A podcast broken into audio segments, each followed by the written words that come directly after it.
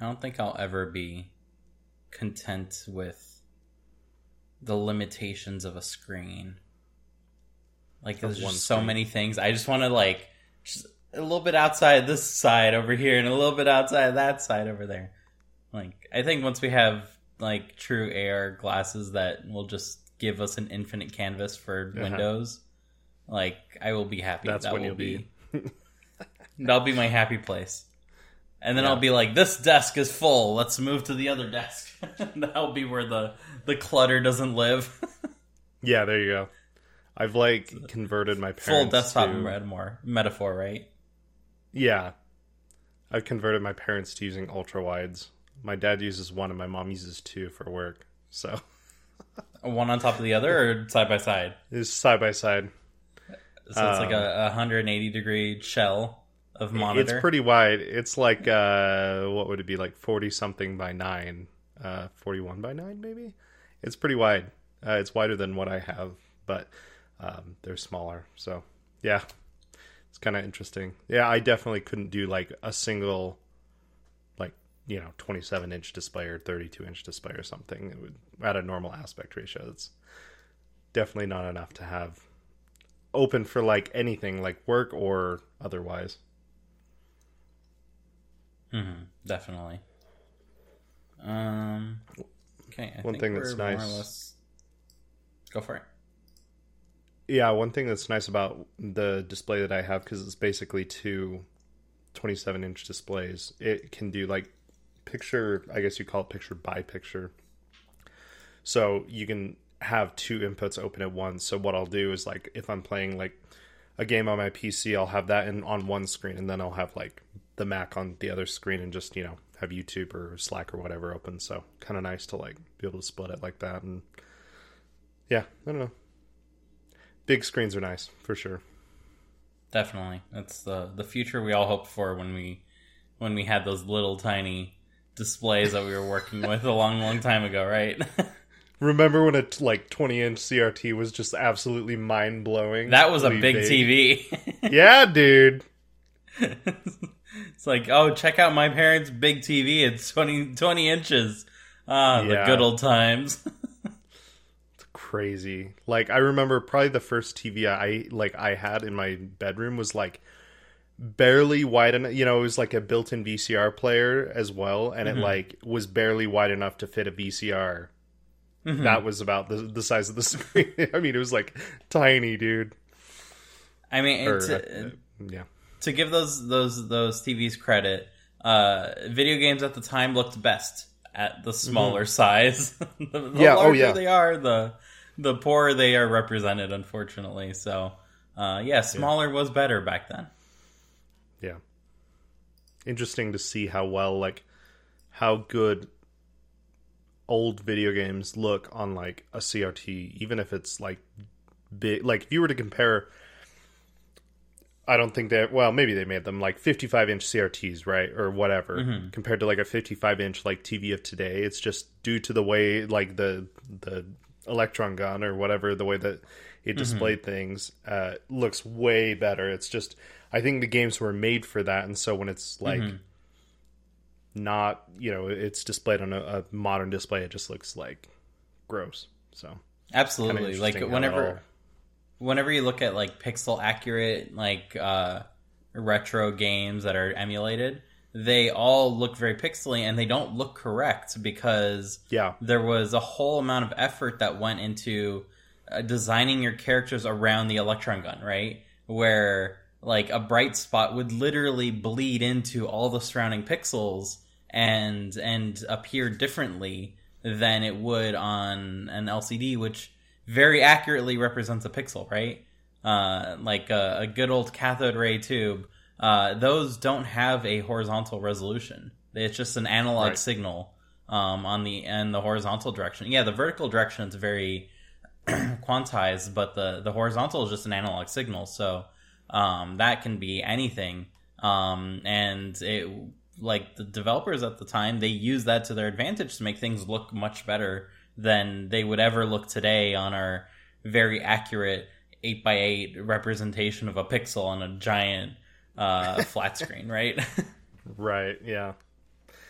So it's kind of interesting how like that people will, you know, hunt for like specific CRTs because they like, you're playing retro games. It's like, it's a good size and whatever the electron gun was, or the like the way that the I forget what that layer is, the photon layer maybe on kind of the front where the electron gun hits, like it just displayed things really well and was clear and stuff. So there's a market for, you know, good CRTs that people will still pay like a ton of money for if they're into like retro stuff or maybe old like media. I don't know if you watch movies on a VCR still. That's kind of not maybe the same thing.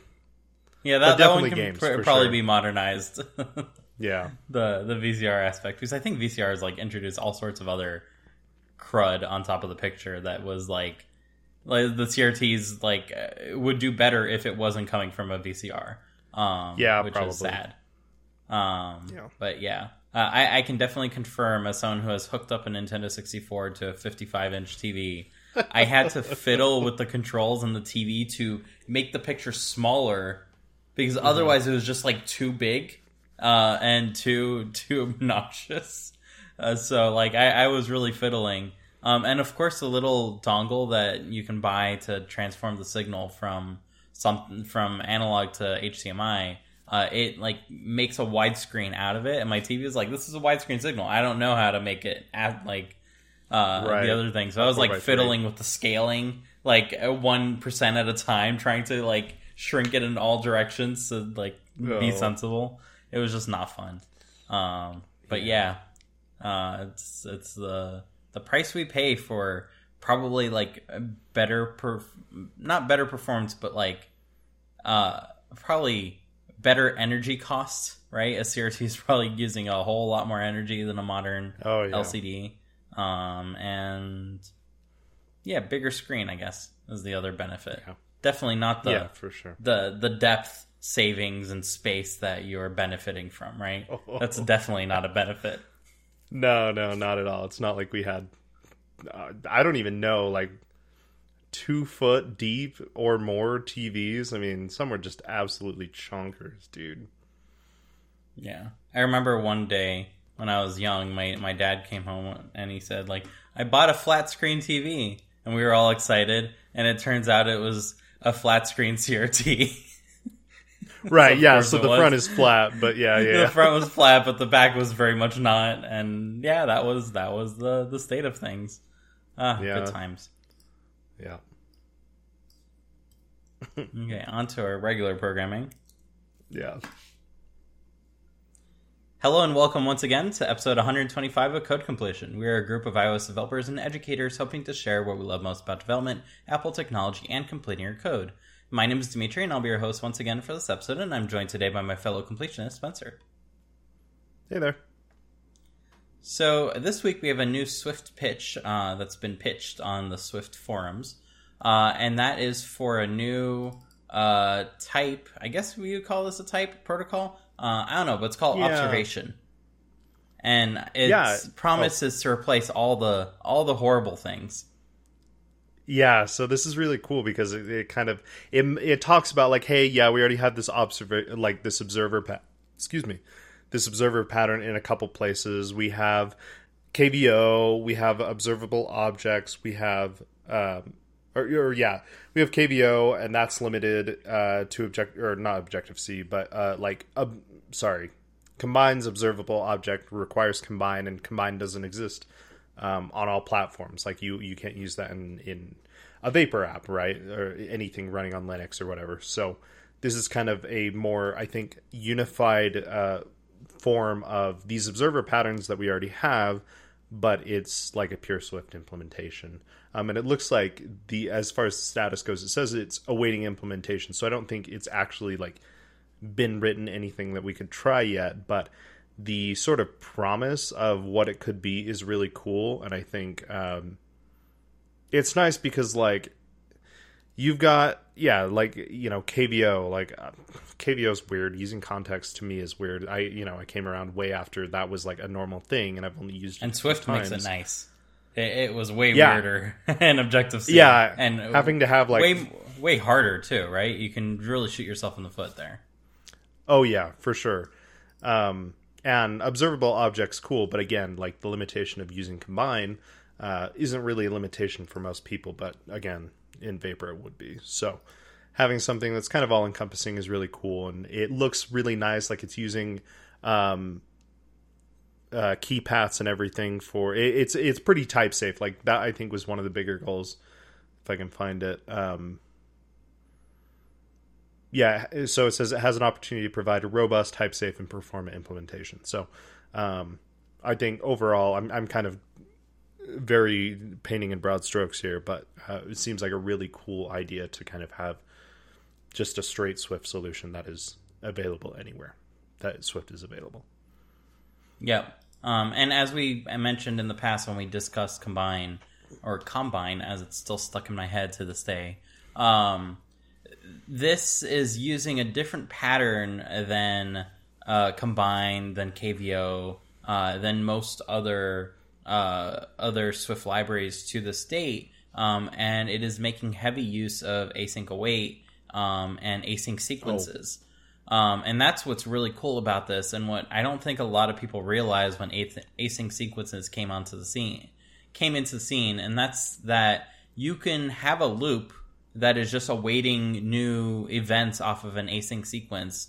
And that loop, for all intents and purposes, can be infinite and can be triggered by cancellation to stop. And the really cool thing about that is you can go ahead and start this infinite loop, do the one thing that programming books tell you to never do.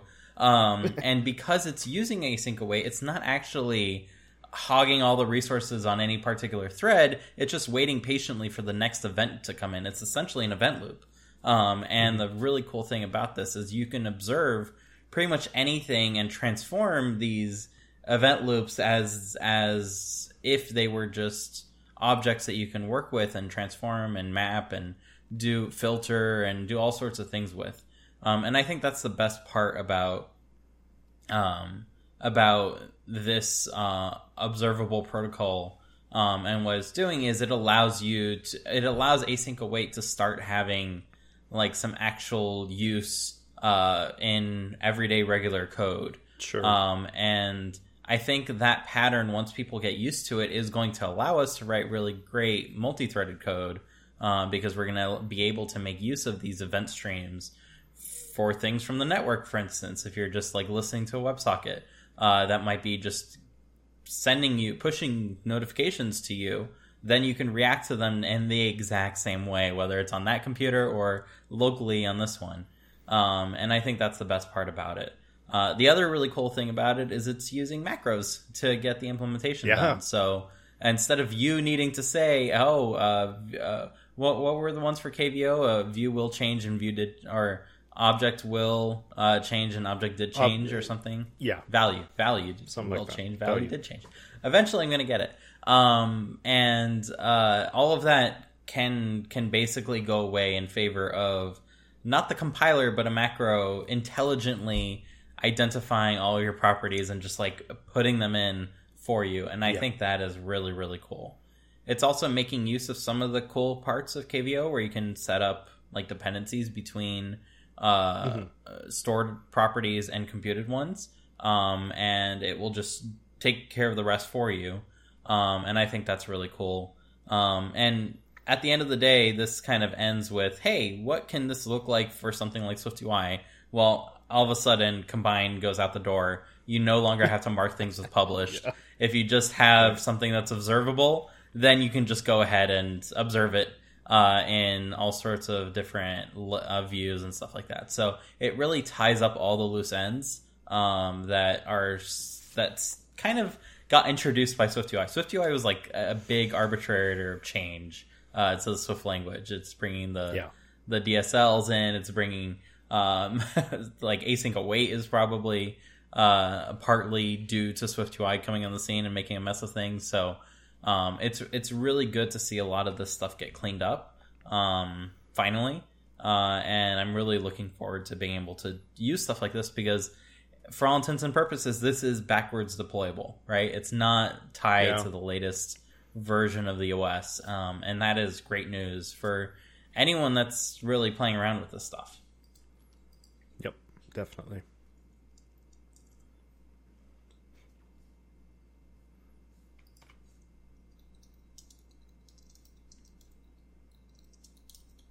I was just looking to see how long this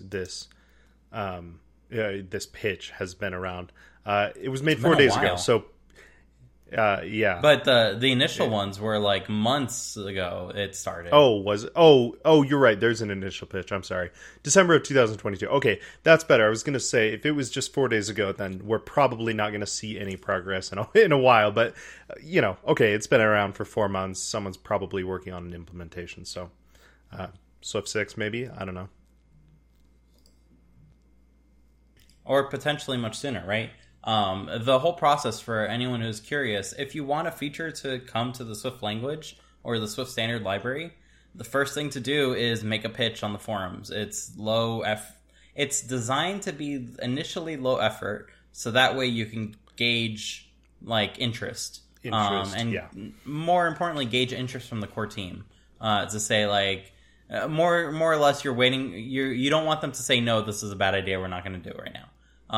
But if you get a lot of support from the community, they're probably not going to say that, and they're going to give you more constructive feedback instead, like, hey, this can't happen like this, or we should make use of these new emerging patterns like that. And this is what this pitch went through. It went through four individual revisions to get to this point where it's using async await. It wasn't in the initial ones.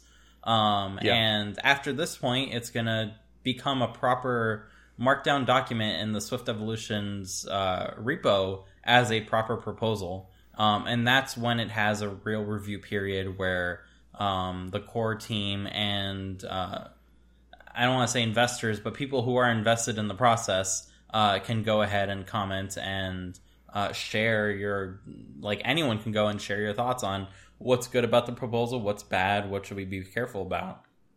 And assuming you have something good to say, it will be kept in mind, and the next iteration of that proposal will make changes according to the feedback. And then it's down to getting an implementation, and if it's important enough to the community, then it will get an implementation by the core team, right? But if it's something that it doesn't necessarily need to happen now, you might need to start the work there. But if you do start the work there, you can probably get more and more people helping out because people are interested in seeing the language improve outside of Apple's hands, right? This is a large code base maintained by Apple that you can participate in, which is pretty cool. Not saying that work for free and all that. Definitely gauge your own time accordingly, and use your free time judiciously. But if this is something that you do want to partake in, it's a great use of spare time, right? Yeah, it's definitely an open source project worth contributing to, because it's the most immediately and widely benefitable thing that you could work on. Probably you're using Swift all the time in Cocoa Land, so hopefully you're not using Objective-C still all the time. And if you're looking for work, then it's a great thing that you can go ahead and put on your resume, saying hey, I contributed to this piece of the Swift language. And if you're being hired for something Swift related, there's a chance that the interviewer may have heard of this thing called Swift and the process called Swift Evolution, and that's something that they can go ahead and look at and gauge your skills from. So that's always pretty neat. Yep. You know what the FTC is looking at? Things that are not neat. Yeah, definitely not neat. The FTC finalized an order requiring Fortnite maker Epic Games to pay $245 million. For tricking users, well, for Epic Games, probably, for tricking users into making unwanted charges. So this whole thing kind of goes into, if you've been following this a little bit, you have heard about probably multiple times about in Fortnite using just the UI, using dark patterns to sort of essentially lead kids mostly to grab the parents' credit card and assume that they want to they need to buy something. So I actually, for the first time in my life, installed Fortnite because I'm trying to kind of improve my sister's computer, and she plays Fortnite. Fortnite was a key piece of that. Well, yeah, her GPU is kind of old, and so I have one here, but it's the new Intel GPUs, and so I was like, I don't know if compatibility is like going to be great with this Intel dedicated GPU, so I installed it on my computer to see how it would run. Didn't work in DirectX 12. That was a whole thing, but I got it to launch and everything, and like immediately before I even see the main menu, it's like, hey, join the Fortnite battle pass, and hey, do you want these skins? And I was like two or maybe three things of like, buy this, and at the very, very bottom it was like, you know, skip or whatever. And that's probably after they've fixed a lot of these dark patterns, because they've been in this thing with the FTC for a while, I think. So I definitely see where they're coming from, and it's just, yeah, I mean, children's brains are just wired to they're adaptable, right? And so if they're like, oh, this is what I need to do to play the game or whatever, they're going to be like, oh, I need to do this, and then that becomes sort of this long-seated thing in their brains forever, and that could have more long-lasting effects. So and it's mostly just like a dopamine rush, right? Yeah. And correct me if I'm wrong, correct me if I'm wrong, but like, I remember as a kid, and I don't watch TV, and I don't know what ads are anymore because I paid to remove all of them. But as a kid, you'd watch cartoons. I'd like to say Saturday morning, but I watch cartoons every morning. And part of the process of watching cartoons is watching lots of ads. Dial 1-800 to get this cool magic paint thing where you have the thing and you like scrape and it's like the thing, or these pogo sticks that launch you to the moon or whatever, you know. Yeah, it's like all the dangerous things as seen on TV before, like, yes, probably the FCC caught wind of like, let's not make things dangerous. But as a kid, you see all of these things, and I don't know about you, but what I did was like, oh, I just have to dial 1-800 and I can get this thing. So I dialed 1-800, got shy, immediately passed it to my mom, and of course, like, let her deal with that, those repercussions. But like, isn't that the same thing, right? Like, at the end of the day, it's bombarding children's minds with cool stuff that they want in that moment, right? They don't really care. But if they can get it in that moment, and it's really easy to get, namely because credit card's already saved, or all you have to do is fish one out of your parents' credit. Like, there wasn't credit cards like easily had back in the day, right? You had to judiciously use those things. Nowadays, you use them for everything, right? And it's just readily available. You might even have the number memorized, which is a dangerous thing in and of itself.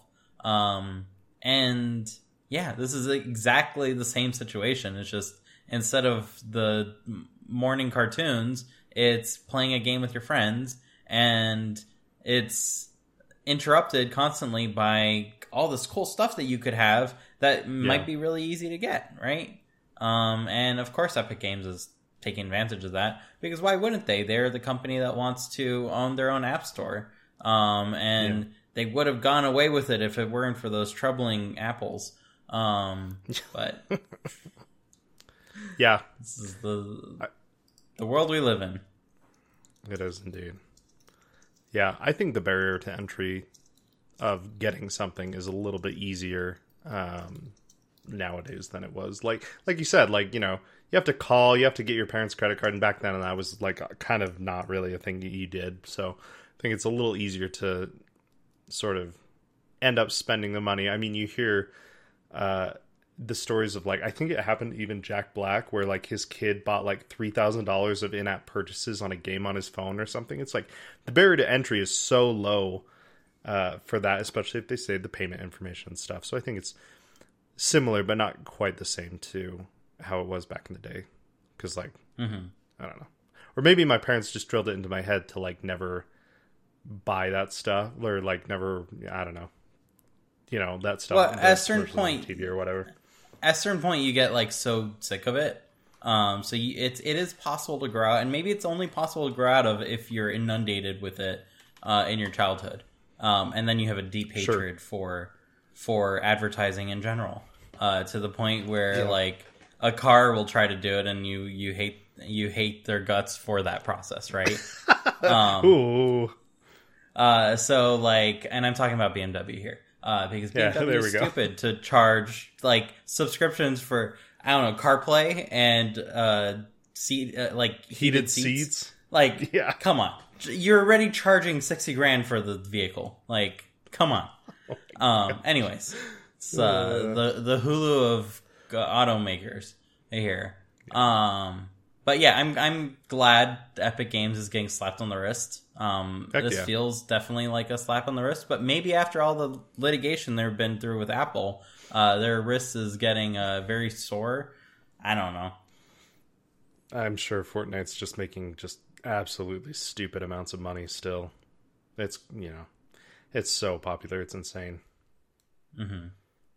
So. Well, the FTC is not giving up because they are also banning spam texts, which seem to have gotten really, really prevalent in the past, 2 months. I've gotten so many, like I don't have any more on my phone to read out on air, but I've gotten so many that all are along the lines of, hey, your Amazon account is no good. Click this link, amazon.com/something-home-user.us to like re-enable it. It's like so obvious, but of course it's not obvious to everyone. It's obvious to us exactly because we're used to it, but it's not obvious to everyone. And you might think, oh shoot, like I need that Amazon thing to continue working. I'm going to tap this link. And it's really sad that we're at this point. Like there was a time when, we were all outraged by telecoms listening into every phone conversation, reading every text. Sure. Like at this point, I'm wondering, shouldn't they be reading all those texts to like block all the spam? Because there's a pattern. Like I've identified the pattern coming to me from very random numbers. Imagine how many millions of messages like one marketer is kind of sending out, right? Yeah. So yeah, it's good that this is gonna start being like on the telecom companies to start banning these, but I don't know what difference that's gonna make. Yeah, I agree. I've definitely got a ton more. There's an interesting metric in here that says that these text message scams have risen by 500% between 2015 and 2022. Oof. That's a lot. Yeah. So, I mean, what you do now is you just say you swipe left on the message and say delete and report junk and stuff. But I don't really know what that does or anything. But hopefully the onus is on someone else that is actually going to do something now. So that's good. We'll see if it actually happens. Although I do get spam calls fairly often still. So I don't know if this is a part of that. I don't think so. I get so many spam calls, not to my personal number, but to my work line that I have as a separate SIM on my phone.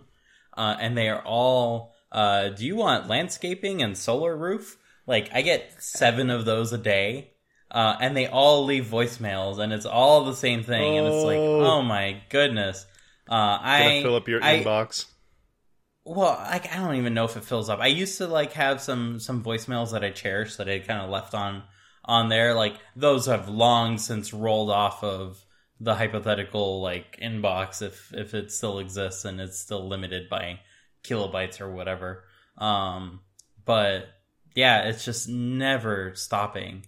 And to that point, I have permanently turned on the silence unknown callers on my phone.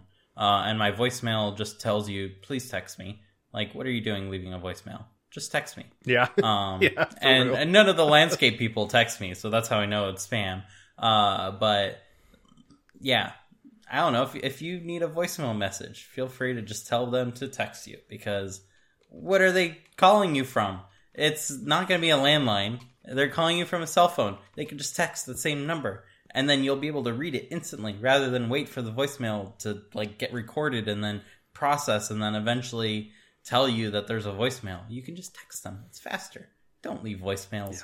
Yeah. But also, Apple, please add an option to block like silence unknown callers per phone line, because one phone line is tarnished. That would be good. The other phone line is good. So that would be very, very, very welcome. In other news, Apple has a secret new app that they don't want anyone to know about, but it's too late because 9to5Mac has found out, and it's called the Accessory Developer Assistant, and it's there to assist. Yeah, so it says that the app is meant to for accessory makers looking to test and verify that their new products work as intended with Apple devices. So you may be asking, what does an accessory count as? Well, it says that it has testing options for things like camera hardware, NFC, I'd assume tags or whatever, battery management, case compatibility, and more. So not like... My first initial thought was like, oh, is this accessory like a reality, like AR thing? And we'll get to that. But it seems a little bit more mundane than that. It's just, MFI type stuff, it seems like. So, yeah.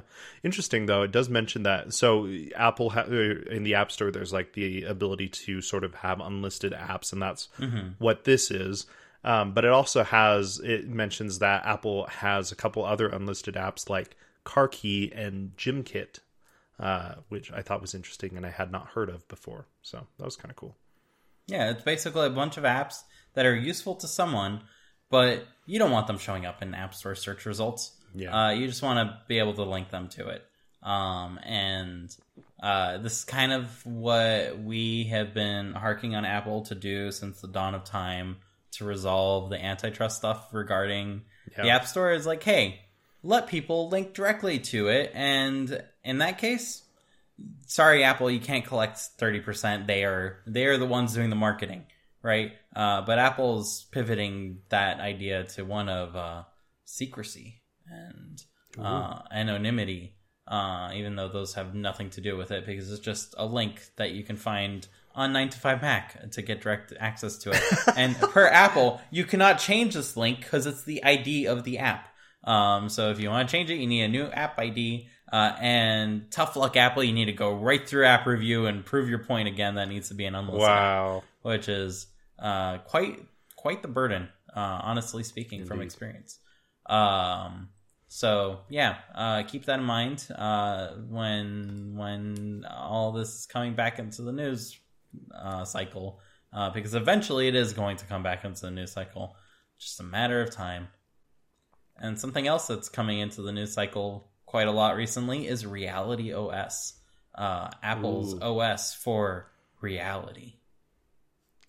Yeah, kind of interesting. I think the best part of this is it mentions that open source code sort of mentions the name Reality OS, and as well Reality Simulator, which is just like such a funny name for a concept of like, it's a simulator for another device. But I just think Reality Simulator. Don't they also have Reality Composer, which is app that you can download? It's they do. That already exists. Yeah, that already exists. It's to make for iPad. AR gizmos, like the ones that you see whenever Apple has an event. That for whatever reason you cannot view on desktop Safari, but you can totally view on iPad with or without the camera. So that's a thing. But yeah, the open source leaks is basically like ifdefs. You're not going to get any juicy information by digging through Apple's open source stuff. It's basically like, hey, if this is going to work on this reality thing, we need to turn it off. So they got turned off. It's not including new stuff that's specific to it. Or almost certainly not. There are some cases where that stuff slips, but it's usually in like Xcode betas, not in open source. So do keep that in mind. But we didn't just get open source leaks. We got a hardware leak. For the first time, we can see what the ribbon cable looks like. Yeah. Whoa! Yeah, very just like the most mundane like piece of this entire hardware aside from maybe the strap. Yeah, it's a couple ribbon cables, and I think the fun thing is, let's see if I can find it in this article. 9to5 Mac's take at the bottom, it says, a Twitter user also points out that there are some similarities between one of the parts shown in these images and the microphone array used in the HomePod. So it could just be that, Apple is sharing parts, or whoever posted this just got their wires crossed. So could just actually be a complete nothing burger, and that's the best part. So, yeah. One of the articles does mention that the expected launch price for the first generation of these headsets is going to be $3,000, which at that price I will probably pass on. And it says that they'll try to release a more affordable, quote unquote, version for $1,500, which I could probably stomach then, but $3,000, that's a lot. That's more than my car is worth. So, not sure if I'd do that. I don't know. I'm cheap when it comes to my car though. So you mean you don't want to strap HomePods to your eyes? I don't know. They'd sound pretty good. Eyes don't need sound. I know. I was just gonna say, if I could somehow just gonna come in. It's already blurry because you're blind, so good enough. I just need two of the tops of the HomePods, like the series circle things, right there for glasses or something. I don't know. We'll figure it out. We'll figure out how to make this HomePod hardware work for your eyes. Yeah. Yeah. How hard could it be? It just needs two woofers and 7 tweeters, right? That's right. So I guess the analog would be you want some green and maybe a little red and blue, and you're good, right? That's all. Yeah. That's all that's necessary. That's all it is. Yeah. Just a little red, green, and blue. Yep. I had quite an experience over the past day, and this all started yesterday when I had the brilliant idea to start organizing this room, the chaos that is my office. And I decided by starting that process to clean up all the wiring behind a shelf that's to my right. I'm not going to bother rotating a computer to show you. But on this shelf is a bunch of networking equipment. And then at the bottom, there are Mac Mini connected to a few Thunder Bays, which have a bunch of hard drives, and I use that as the home file server. I recently got another UPS, uninterruptible power supply, for the networking equipment, and in order to install it, I need to basically redo all the cabling because it was a spidery mess back there. So this shelf became very heavy as a result of all the stuff that's on it. So I carefully moved the shelf. I carefully snuck behind it. I carefully rewired and zip-tied everything to perfection. And at that point, I remembered, hey, this Mac Mini is the first M1 Mac Mini, and it does not have 10 gigabit Ethernet. I originally got OWC 10 gigabit Ethernet thing, but that was really buggy, daisy-chained off of other Thunderbolt stuff, so I stopped using it. And in the years in between, I had actually gotten another Mac Mini to do a separate project with, and I got 10 gigabit Ethernet for that one, but I never actually did that project. So it was just sitting there kind of unopened. So I was like, well, now's the time to do it since I basically am rewiring everything anyways. So I went through the process of trying to transfer everything from Mac Mini A to Mac Mini B. Basically the same specs. The only difference is Mac Mini B had 10 gigabit Ethernet, which would benefit everything on the network because the access to the hard drives is actually faster than gigabit. So in order to do that, Migration Assistant is portrayed as the best thing since sliced bread to kind of migrate something, and nothing ever goes wrong when you use it. And I've heard that time and time again. So I'm like, yeah, do you know what? I'll go ahead and trust it. I may have spent way too much time setting up SoftRaid and doing Carbon Copy Cloner and figuring out the various permission spaghetti so that way my good friend Spencer can access these hard drives, so that way we can collaborate on this little project we have called Code Completion, and have like a shared storage space. So like I had already torn my hair out many times in the past to kind of get that set up, and it was finally like working well. And of course, now's the time I decide, well, I want it to work better than well. I want some faster speeds connecting to this thing. So I'm gonna like throw it all out the window. So I am now presenting the good, the bad, and the interesting of Migration Assistant, because oh boy, do I have thoughts. First of all right. Migration Assistant. It kind of works excellent if you have laptops, because laptops have this very convenient thing called a screen, a keyboard, and a trackpad attached to them. And you just kind of connect the two of them up. Use a Thunderbolt cable. A Thunderbolt cable will make everything much faster and much better. And recently, as I found out, Thunderbolt cables will network 20 gigabit per second between computers instead of 10, which they were stuck at for the longest time. So that's really, really cool. So grab a Thunderbolt cable and connect them up. However, because these are both Mac Minis, neither of them has a monitor, neither of them has a keyboard and mouse, which is problematic because I don't... Yes, I have a lot of monitors in this room, but they're not like necessarily ready to just yank out of their position or like find a long enough Thunderbolt cable to connect them to a computer. So thankfully, I had a very ancient 1080p like laptop... Not laptop, computer monitor from the Stone Ages that I was able to connect up to this thing. It's funny because you turn it on and like the black is so bright. It's just like the backlight like, going through the black is like bright enough to light up a room. It's that era of computer monitors. Definitely under 17 inches. Maybe like 14 inches. I would say 14 inches.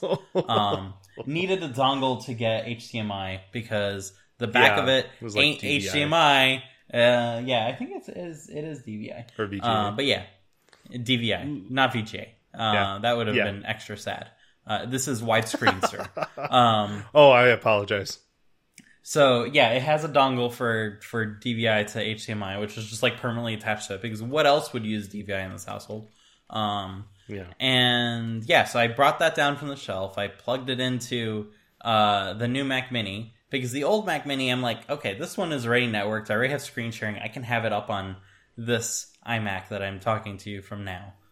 Right now. And this iMac also has a keyboard and a mouse.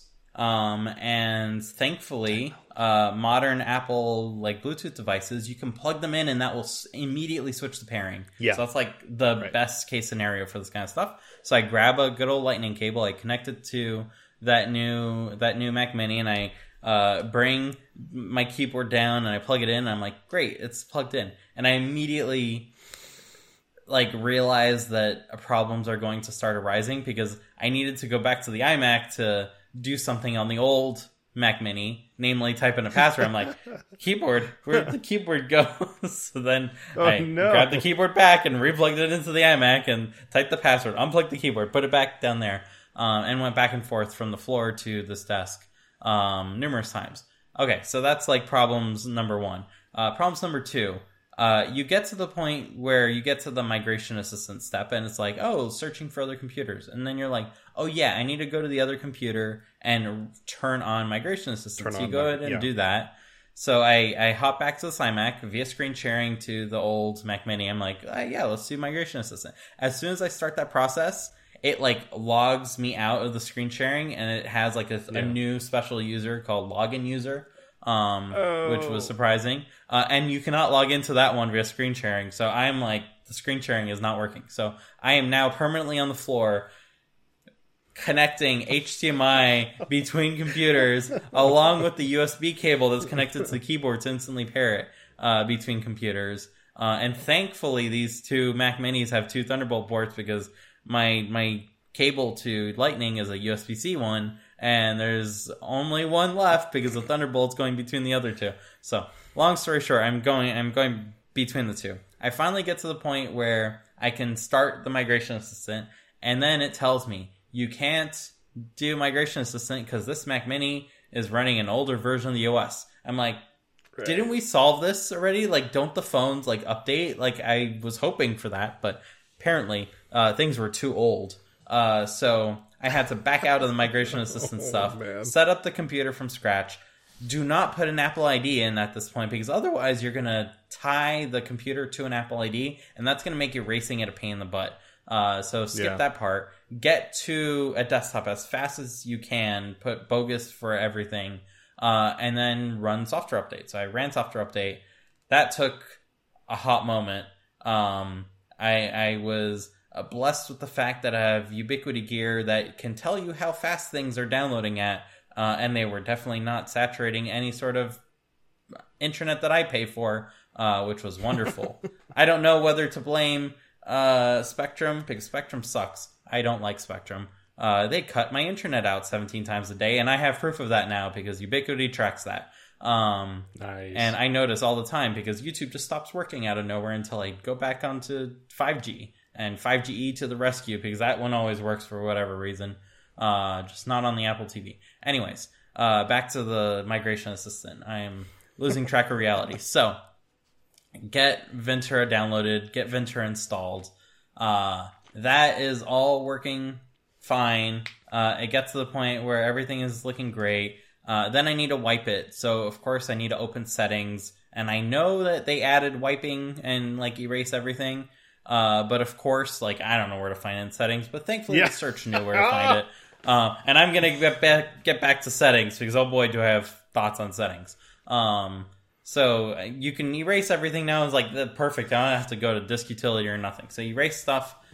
Seems to be happy with that. At a certain point, it felt like it did something weird where I had to, like, log into the recovery thing to say I really wanted to erase or to reactivate it. Like, it was very bizarre. But it got reactivated, and, like, the whole process started anew as if it's a brand new computer on Ventura. I'm happy-ish by this point.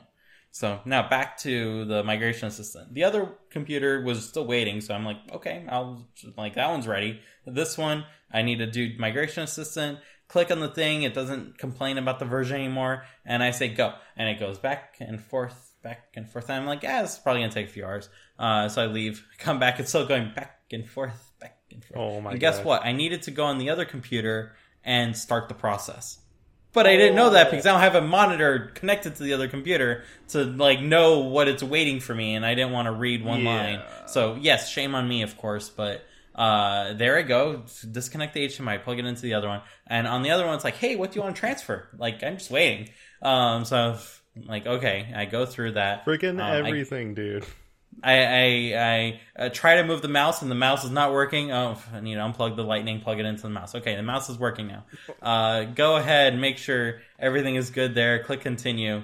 Go back to the other one. It says, hey, do you want to start the migration? I'm like, yes, please. Start the migration. Here are some numbers. Go ahead and verify on the other computer and click continue.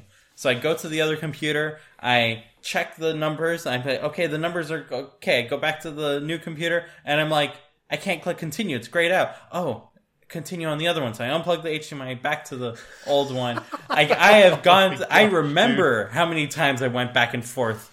That was how infuriating it was. So I get to the point where things are finally making progress. I can start migrating stuff. I don't remember if it was now or afterwards that I was deeply impressed by stuff. But it at one point asked me, hey, enter the password for the administrator, that's going to be on this computer. And that was, like, my user. So I did that one. And there's one other user that's Lynn's. That one's not an administrator account. And then there's one sharing only user. That one didn't even show up. Okay. We'll get back to that one. That's the one that Spencer uses to log in. So that one didn't even show up in the UI, but Lynn's basically showed a prompt that said, hey, this account is going to get a temporary password and you're going to need to reset it. So I'm like, okay. Oh. I take a picture of it with my phone. And then I click okay, and it says, hey, don't forget this password. So I'm like, okay, it's important. Apparently, it's a bunch of gobbledygook. But my phone has a picture. I'm reasonably sure that it's going to be saved, and we can go ahead and start doing the process. So I click go, and it starts going. The computer starts going brr. And at this point, I'm very happy that Thunderbolt exists, because not only did it surpass gigabit, it got up to 5 gigabit something, 630 megabytes per second of small files transferring between computers. Like, just copying Xcode, you know that you're rarely going to get 630 megabytes per second. And Xcode was one of the things that was being transferred. So I was very happy for the amount of time it took to transfer everything from computer A to computer B. That was very cool. Another thing that was very cool, because this is the last thing that was very cool, is that I knew that SoftRaid is going to throw a hissy fit if I try to activate the same license on both computers. So before I did any of this, I went to SoftRaid, I did the about, and I was like, I'm going to copy the serial number because I don't know where to find it. And of course, you can't copy that, but I'm like, Mac OS is magical now. I took a picture, a screenshot, to the clipboard directly. I opened Preview, I said Command N, all this via screen sharing, by the way. I did Command N, it opened a new window in Preview on that computer, and lo and behold, you can select text right in Preview that is from a screenshot, and that is pure magic. Then I let the migration happen, and once the migration is done, that preview window just popped on open, and I was able to copy and paste that so well. I was very happy about that. So if you need hard to get serial numbers, just take screenshots and leave them open before you start migrating. Or I guess do your Time Machine backup. I don't know if any of this would have been different with the Time Machine backup, but this is when it starts to get worse and worse. So I mentioned that Lynn's account had this weird gobbledygook password. So the only way to make use of that gobbledygook password is I needed to log out and then log back in with her account, at which point, typing the gobbledygook password, it prompts you to reset the password. So that was fairly good. I didn't have to deal with keychain access being completely broken whenever you reset passwords external to the account. So that was really nice. I foresaw that the sharing-only account at this point probably did not get migrated correctly and did not have the same password that it had before. And lo and behold, it didn't. However, that was easy enough to reset. Thankfully, I had the hunch to do that before I tore my hair out even further. However, I did get a chance to tear my hair out even further because file sharing got completely broken in the process, because of course, why wouldn't it? It's not like you want to migrate, like Assistant's migrating the entire computer or anything. That's not, sharing is not part of that. No. So I opened file sharing preferences, or settings, and well, first I have to find the damn thing. And now I know where it is. It's located in settings, general, like sharing. And then in there you have the sharing stuff. That's where sharing is located. And the list of shared drives was just empty. So that was wonderful. I go onto the old computer, and that one has like half icons because the external hard drive's not plugged into it anymore. So I'm like, okay, this is a nightmare and a half as is. Carbon Copy Cloner, A+, knew exactly what to do. It was like, hey, your startup disk is different. Do you still want these tasks to run? And I'm like, yeah, yes, please. And it just like was on its way, was able to back up from like big hard drive A to big hard drive B within an hour, and was happy. So good job, Carbon Copy Cloner. SoftRaid, to their credit, also more or less great experience. Needed to restart like 7 times to do the enhanced extension stuff, security, and all that. And then like every time I launched it, it was like, yeah, we did it, but like it didn't do it, and I restarted. I was like, yeah, you should do it. And I like, I don't know. There was an option to like reinstall the driver. I reinstalled the driver. I was happy from that point forward. So really no complaints there. That was relatively painless compared to still not having file sharing.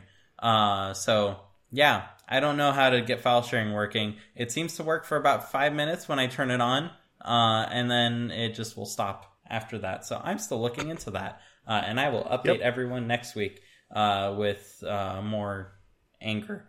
But what else? What else went horribly wrong? Oh, yes, content cache. So there is a sharing option called content cache. Is it called content cache?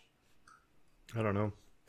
Let me check now because I stared at a lot of things. If you want to know where sharing is, it's under general sharing. Yeah, content cache.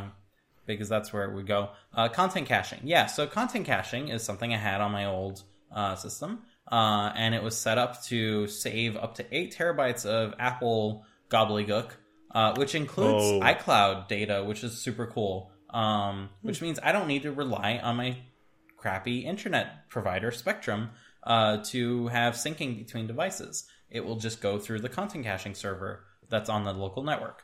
So I don't want that on the actual disk, the internal disk of the Mac Mini, but I do want it to make use of the 100 or so terabytes I have available, to go ahead and, like, hey, use eight terabytes of that. Have fun.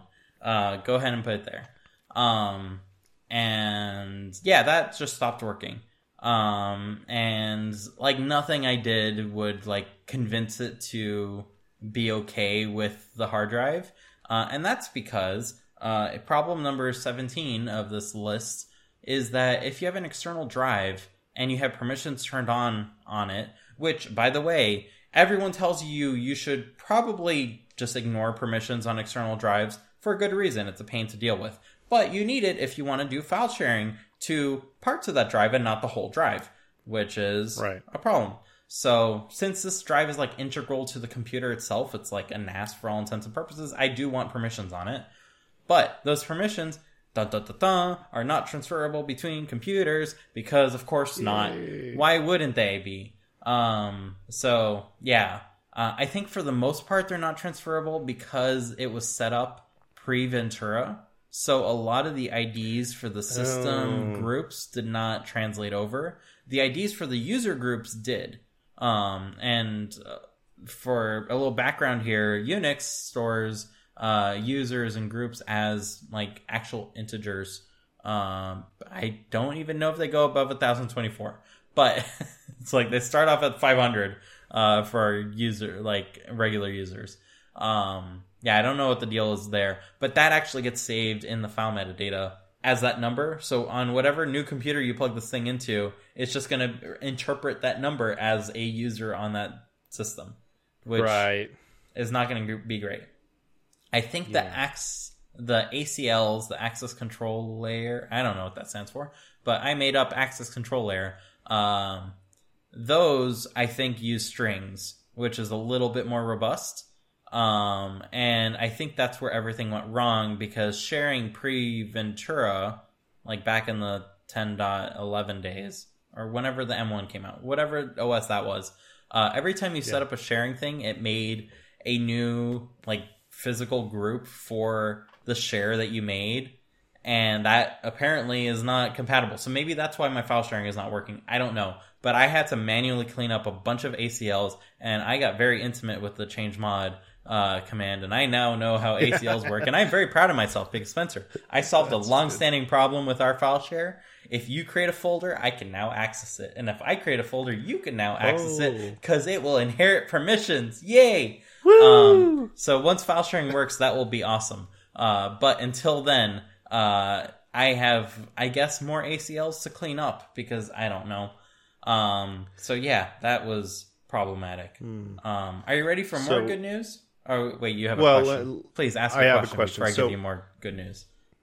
Yes. So I guess what you're saying, though, is to verify this result, this, like, it not working between old versions of macOS, what you need to do is you need to reset one of the computers and migrate it again and see if the permissions stay, because they're now on Ventura. I think you need to do that just for science. All right, maybe not. I am never migrating again, good sir. No, I do it for science, my friend. I don't have time for science. But yeah, I. I am legitimately interested, but I'm sharing my half results with everyone here now because that is my way of dumping out my problems into the world. But yeah, one more piece of good news.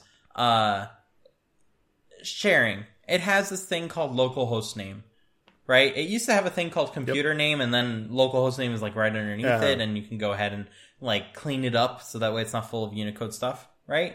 So I'm like, okay, all my computers, they all have like VNC locks, URL locks to the other networked devices, and I don't want to redo all that. This computer is replacing the old one, so I'm going to give it the same host name as the other one, the same .local.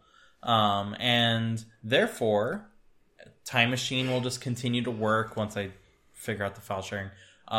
Screen sharing will work. That one I did figure out that night. And all sorts of other things, right? So I make sure... Well, first, like, it was hard to figure out what the old .local was because... guess what? It's not easy to just turn on the other computer and have that information be available because then they're going to be stepping on each other, and that's no good. Oh, yeah. So I thankfully have screens on my iPad, and that actually has the local the actual URL that was used when you used Bonjour the first time, and I was able to copy that over to the new one. I was like, great, everything's all set up. I'll just be able to like click on the thing I usually click on the other computer, and I'll just bring up screen sharing, and I'll be happy. And I click on that thing, and it doesn't bring up screen sharing. It says cannot connect. And I'm like, what's going on? So then I look at the VNC lock, and I pull it into a hex editor, and I notice that in the binary there, it's not using the local host name. It's using my atrocious, hand-tailored, emojified computer name that you now enter in the about screen. So there is a house emoji followed by space, not a regular apostrophe, a curly apostrophe because it's typographically wonderful, and all of that. So of course it wouldn't match up, and of course I would need to figure out what the original, because of course it's URL encoded, so I don't even have the original emoji there. Yeah. So like I'm trying to look for websites that will just URL decode it for me because I am at wit's end at that point. Finally get a thing, copy that over to the other one, paste it. No, first time I typed it and it wasn't working. That was because I got the apostrophe wrong. It was a curly apostrophe, not a straight apostrophe. Mm-hmm. So once I copy pasted it, then it finally worked. And then everything was happy to screen share. And I'm like, I am getting closer. I felt so good at that point. And everything went downhill once I like banged my head against the sharp corner of the room to figure out the file sharing stuff, which I did not figure out. I figured out the content caching, though, and I am happy to share that solution with you. If you have a drive and you say that everyone has no permission because you don't want every... like sharing user to see the entire hard drive that you're ostensibly trying to share, then it will not work with content caching. And that's because content caching requires a special user called _asset caching or something like that to have access to the drive to search for the location of the path. So it was creating the path all on its own, but it couldn't read the path. It was very backwards. I'm guessing one process was the one creating and one process was the one like actually trying to read from it. I eventually like figured out how to get console to, I should stop console. Console, if you leave open running long time on modern Mac OS, will crash modern Mac OS. Fun fact, ask me how I know. But I need to stop that. So thanks for the reminder. You need to add an ACL for that, and to add an ACL, because I'm now a master at this, you do change mod plus a space quotes _ access control space allow space search, and search allows it to like get the path. I ended up just giving it access to everything because I'm like, I don't care. If you add search, then you can go to Finder and use its nice GUI to change the custom role to read and write. I did that and added a whole bunch of other ACLs, which I then copy pasted to fix our problems. So that's what I did. I let it recreate its library folder and all that. And I think from this point forward, it's happy, and I can now have like download the system update once and then allow every computer on the network, which that's are all nice. Like M1 computers at this point. I guess there's an M2 and then various variations, but I think the system updates are more or less the same. Anyways, that can all now just like go there, and then I can download that to the other computers at 10 gigabit speeds, and I am happy with that. So that nice. Is wonderful. But I can't do that yet because file sharing is still broken. Actually, Sweet. No. I guess the content sharing caching can happen regardless of file sharing. So who knows? I don't know. You tell me. Maybe it'll work. I don't know. Well, I'm sure you'll have an update for us though in a week or so. So that has been my fiasco dealing with Migration Assistant yesterday. I don't have good things to say about Migration Assistant other than it was fast. And if you don't use your computer as a computer and you just use it as an iOS device, it probably works great. If you rely on any part of the fiddly parts of your computer, it's just not going to work. And I don't know why I didn't just copy over the data like part of the disk. Why didn't it just do that? It can do that now, right? Yeah. Would Time Machine have been better? Because Time Machine would have just done that and would have done a migration. I don't know. That's where I am like frustrated. Yeah. I don't have a good answer for you. It's good enough for me. This week's episode of Code Completion is brought to you by Sticky Widgets. Sticky Widgets is the absolute easiest way to put a sticky note on your home screen and edit it quickly. It's so easy, you never need to open the app itself. Add a sticky widget to your home screen through the iOS home screen editor and tap on it to edit. That's about it. Of course, there's tons of customization options as well. Font, color, text size, alignment, all conveniently located in the system's edit widget interface. Add as many sticky widgets as you like or put them in a smart stack. Sticky widgets are digital sticky notes for your phone. Use them however you'd like. Sticky Widgets is a free download on the App Store, and additional font and color options are available for a one-time in-app purchase.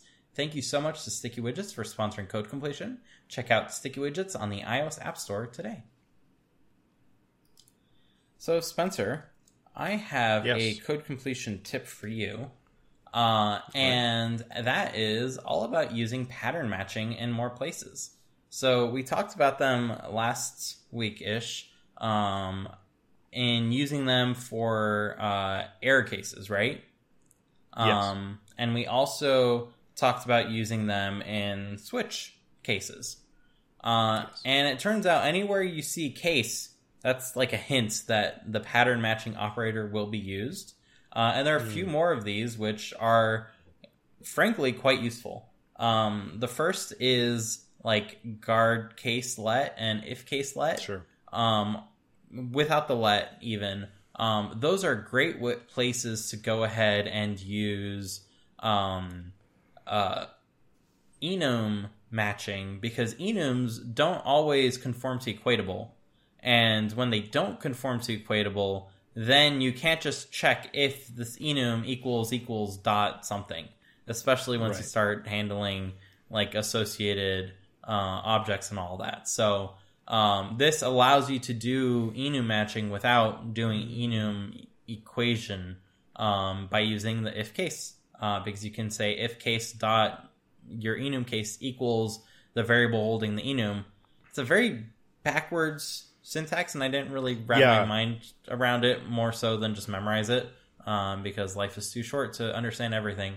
I'm sure there's a good reason, but I did not figure it out. But this can also be used in for statements, which is really cool. Namely, if you have an array of optional things, you can say something along the lines of for case let my optional question mark in array of optionals, and it will only iterate on the things that exist in that array, like the non-optional cases. And that's because optionals are enums, and you're just casing on a particular one. So that's one situation where they're useful. You can also use the pattern matching in for loops without the case by adding a where clause. So if you have a for loop where you wanted to filter through and you had like a guard at the top of it that would just continue if you are not satisfying some condition, or worse, an if that had like an ever-growing pyramid of indentation following it. Mm-hmm. You can go ahead and move that condition to a where clause, and that will do the same thing for you without needing to have an extra line of code for it. So that's right. Another great use case for this. And those where clauses, turns out, work with the pattern matching operator. So I have linked an article by Swift by Sundell, who, as always, goes into intimate detail of all of these things. Yeah. So definitely do check it out. There's a lot of neat tidbits about the Swift syntax that most people are not necessarily super, I don't want to say comfortable with, but I guess comfortable with is a okay way of putting it. But they're not bad, right? And becoming comfortable with it will allow you to write cleaner and more succinct code that is not necessarily more confusing. It's just, it's using parts of the language that everyone should know a little bit more about. Yeah, definitely. If you too think that if case-led syntax is backwards, like me and Dimitri, because I also think that, and you also forget, well, I have a website for you brought to you by, I think, the same people that brought you gosh darn block and gosh darn closure syntax is gosh darn ifcaseletsyntax.com, which goes into all of the detail that Dimitri just talked about, ifcaselet and the where statements and everything. So I've used this before and it is very useful. It's just one page, but it gets into, if you're like, oh crap, what is that syntax? Perfect reference. On the website. And if that website is too hard for you to memorize, there is an explicit version of that is much easier to remember. So commit one of the two to your mind, to your memories, because the if case-let syntax is going to take a lot more effort to commit to your memory than that one, because it's not as funny. But that one is definitely way funnier. So link in the doobly-doo, but commit that to memory more than anything, because you will never forget it. Yeah. On the topic of the where case, so something that I ran into for the first time maybe a month ago at work is we use SwiftLint for just linting purposes, and we've changed it to instead of giving us warnings, they're just hard errors, so you have to fix the problem, which I think is actually pretty good. It's annoying in the moment, but good in the long run. We've made it so that I think this happened to me with a for loop, but I'm sure it would happen for this for case let where you put the where statement. It actually gives you an error if you just have a for loop with a single if statement in it and that's it. It just says use a where statement instead. So SwiftLint's really cool. It's just, can help drill into you, whether you like it or not, these kind of better ways of simplifying your code and, ultimately making it a little bit better and more readable. So less indentation and stuff. So it's nice. Yep. I like SwiftLint when it's not all demanding, right? Because when it starts to insist that, oh, you can't have extra spaces here, when you're handcrafting indentation would look much better than the automated indentation it insists on. And it's a hard wall towards you being a creative person that is actually writing text in a document and wanting to be creative with that. If that is getting in your way, I am not a fan of SwiftLint. If it is purely there to give you warnings and information about the files that you are changing to make sure you don't make any mistakes, A+. Definitely go ahead and install it on your CI to put warnings so that way they are more noticeable and won't necessarily get forgotten. That's thankfully pretty easy to do if you do want to do it, to go ahead and set that up on GitHub. So definitely look into that.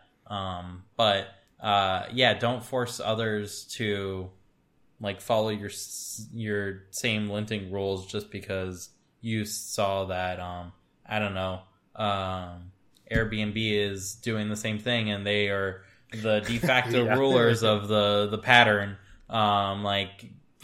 Be creative. You are human. We are few and far between, considering the AI overlords are going to replace all of us and write SwiftUI with GPT-4, which is an article that I chose not to include in today's episode. Oh. But you can go ahead and look that up if you really want to. But we are all being replaced, so let's be human about it. And then it can copy us and have some very nice indentation that didn't get SwiftLintified in the process. Definitely some moderation needs to happen there as far as SwiftLint goes. On the topic of things that we've already reviewed, I have a thing that we've already reviewed for the mini review corner. Yay. And I don't have it in my hands because I have installed it. And that is the Circle View doorbell, which Spencer reviewed. Yes. The thing that I want to review in particular is HomeKit Secure Video, because it came in the news yet again that Ring is kind of like doing not so great things. So in this particular case, there was a crime that happened on the street, and the police asked the person, hey, your Ring doorbell was pointed at the crime. Can we please use the footage? And the guy was like, yes, here you go. Here's the footage of the crime. And then the police later decided, hey, we're going to need the whole day's footage, but we're not going to ask you. We're going to ask Amazon. And then Amazon just gave it to them, along with the 20 other cameras, including the inside of their home, which... including in their bedroom. Yeah, it's like, that is not cool. So bad, but dude. It gave them the law enforcement a free access to that. And if you're into kinky stuff and you live in Canada, that can basically mean you're going to jail, because kinky stuff is not allowed in Canada for some reason. Really? And yeah, it's like you don't cross the border with kinky stuff if you ever go to Canada. Okay. I'm not, but that's just something I happen to know. That's weird. Okay. A fun Canadian fact for you. I don't know. I was trying to search for like things that would not be super incriminating to talk about, like that you would get in trouble, but you also don't want the police knowing. Like, yeah. And I was coming up shorthanded, so I landed on kinky stuff in Canada. But that's fair. That's fair. It goes to show that you don't necessarily want these devices that have an especially keen eye on how your life operates being shared with others based on warrants that are not even being served to you, right? This was a warrant that was just served to Amazon, because they know Amazon's just going to give access to it, because Amazon is good buddies. So on that note, we have an alternative, and it is provided by Apple, and it's called HomeKit Secure Video, and that one is special because no one except you has access to it. Apple does not have access to the content that's being saved in iCloud, and it's just your devices and the devices of people you share your home with, your Apple Home, which is really weird. Side note, if you add stuff to HomeKit or the Home app, it says, would you like to add it to Apple Home? And it doesn't use the name of the home. Does it do that for you recently? I don't know. Or is my system just broken? I don't know. My system's probably broken. But it says, long story short, you can have a bunch of these cameras, especially if you pay Apple lots of money for the fancy iCloud. I think it gets to a point where it's like unlimited for 10 days, unlimited cameras for 10 days. And you can basically have the camera record 24/7. I have one that's recording my front street, and it will record under any movement, and cars drive by all the time. So it's basically recording the entire day, which, is good for when we want to know when the delivery person came by. So that, or when the trash people are coming by, so that way we can give them a thank you gift come the holiday season. Nice. But yeah, HomeKit Secure Video. Great, good, a good thumbs up for me. I don't know what the other solutions offer, to be honest. But what I can tell you is that HomeKit Secure Video will go ahead and detect people. It will detect packages, animals. We have them in our home, so that way we can track what the cats are doing when we're not home. And so that way we can track where they pee, because one of them has a peeing problem. And we just wanted to be able to keep track of that. So we have them on every litter box, and we know when they're peeing, and then we know when we can give them a treat that they did a good job peeing to fix the peeing problem. It's a whole thing. But so all in all, they work really well. We use them via the Circle View Logitech cameras. Yeah. And yeah, I wanted to give the doorbell a try because it's made by the same people. And I thought the doorbell was like this big, like a hunkin' piece of like appliance that you attach plastic on the outside. But it is really tiny. It's like it's an Apple TV size. It's smaller than an Apple TV remote. It's about the remote, yeah. Yeah, I was definitely assuming like a slightly longer iPhone size. Like in terms of height. That's what it looks like in all of their marketing. And then it comes as like this really teeny tiny thing. So that was fun. Installing it without a transformer, like they don't have any installation instructions, which is maddening. They just assume, hey, you have a system set up. So I had to piece together Reddit posts to figure out how to install a transformer and have their little chime kit without the actual chime and all that. But once set up, it works really well. You press the button, it goes ding-dong on every HomePod in the house, which is way better than any one chime can do. If it recognizes the person, it will say, Dimitri Buñuel is at the front door, which was very funny the several times that we were pressing it, and it just yelled that across every bathroom in the house, which is hilarious. And yeah, it detects packages. It will detect packages regardless of someone pressing on it, which is nice. It will detect leaves moving if you choose to have it send you notifications of leaves moving. And yeah, I have nothing but good things to say. Oh, fun bonus fact. If you are watching anime on your TV, because I don't know what else you do on TVs other than watch anime, it will go ahead and show you a camera of who's at the door. So that way you can avoid the person that's at the door if you don't want to deal with them trying to check your DWP invoice to see if you're losing money, so that way they can help get you a contractor that will install something that you don't need to collect their fees from the rebate program. I don't know. It's a long thing. But yeah, A+. HomeKit Secure Video, Circle View Doorbell. Nothing but happy things to say about them so far. I don't know when they're going to be disgruntled. Oh, yes, I forgot. Okay, there's a giant asterisk for everyone to know. Yes.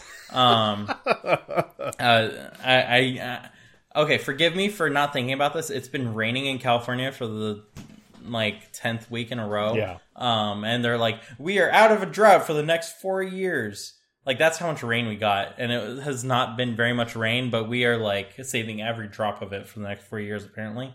But, yeah, we've gotten a lot of rain, so it has not been hot. I live in a place called Sun Valley, so I fully expect this to, go downhill very quickly over the coming days. But if this thing is facing the sun, apparently it will just shut down because it overheats. So do keep that in mind. If you have a door that faces the sun during any part of the day, it will probably overheat and shut down. I believe, Spencer, you have experienced this every day, correct? Can confirm. Yep. Doesn't happen every day, but it happened every day during the summer. My house faces west, and so as soon as the sun starts going down, it would get under the sort of porch awning thing, and direct sunlight would do it. And I went so far as to I went on Reddit as well, and I was like, okay, how can I fix this? People were like, oh, put a white vinyl on it to try to reflect some of the sunlight, and that seemed to maybe make it works through some days where it would have not worked, but it's still definitely shut down. So that's the biggest downside to me. I hope they, I don't know, come out with a better version. I'll probably get that. But I agree that the the HomeKit Secure Video stuff is great. Going through recordings is great. I can see, like Dimitri said, if there's people I don't want to talk to, I just don't, and I get an immediate notification when I get a package. Except when you're not home, then you respond to all of them as if you are home, which is a cool superpower that I did not have before. Oh yeah, and it's got a microphone and a speaker, so you can talk through it and stuff, and just be like, "Hey, go away," or whatever. So I'm not interested. Yeah, it's super cool. It's this stuff with Ring is just so bad, dude. And my parents have a Ring doorbell, and I want them to replace it. So Yeah.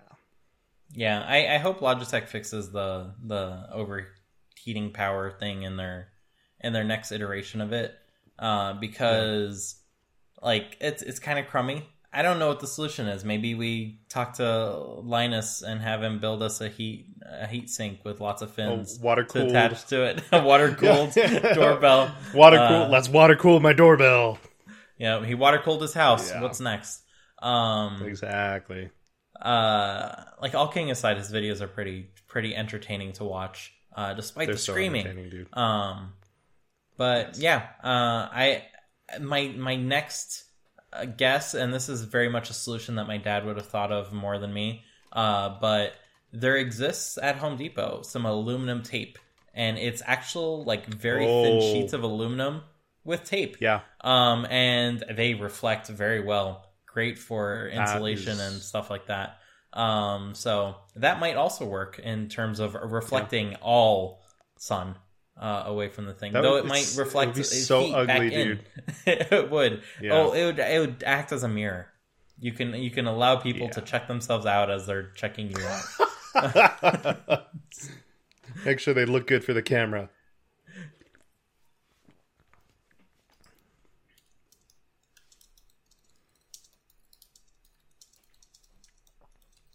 Saving that one for the titles. So. Yeah, like, I'm sure there's some solution. I don't know what it is. What sucks is, I guess, an awning is the solution. Or move your front door to the north. Yeah, I'll just move the front door. That seems reasonable. Easy. What sucks is, like, this was... when I bought the doorbell, I don't know about now, but it was, like, the only doorbell that supported HomeKit Secure Video, and that's why I got it. So it doesn't really seem like they're... Probably. Like, it doesn't seem like there are any alternatives, which sucks because, like, there are a fair amount of, like, HomeKit Secure Video cameras, like that Circle View camera and everything, that it's not a doorbell. But, like, as far as doorbells go, there's, like, nothing, no alternative. So, you know, you're stuck with this overheating problem if you live anywhere with any amount of heat and direct sunlight, like we both do. So, I don't know. If you're in Alaska, you're probably good. So that's sweet.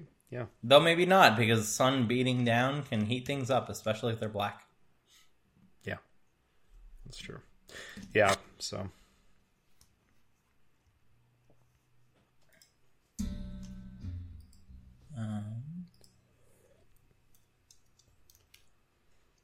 has been the episode of Rants. Yes, indeed.